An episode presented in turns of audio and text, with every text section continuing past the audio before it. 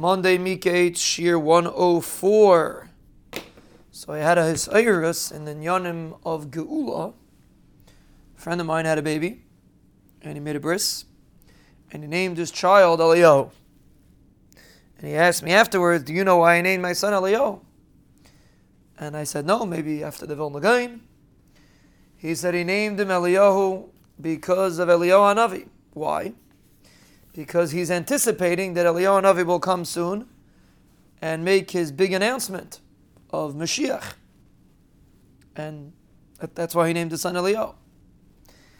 Now, what do you see from here? A person is not mechayef to do that, but it's an amazing thing if you think about it. First of all, you see how real it is. For a person to really, really feel that Eliyahu Hanavi is coming very soon, Be'ezras Hashem, real tzipisa Yeshua. Insofar that he'll even name his child after Eliyahu Hanavi.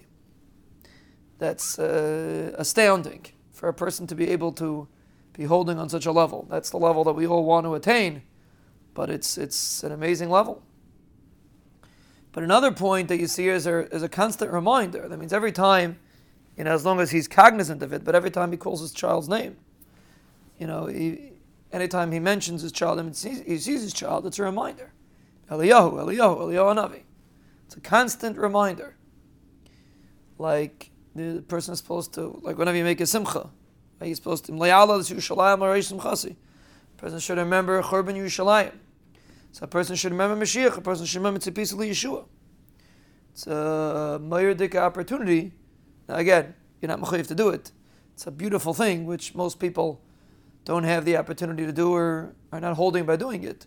But the lesson we can learn from it is eye-opening. To have a real understanding, a real bikush to anticipate Mashiach.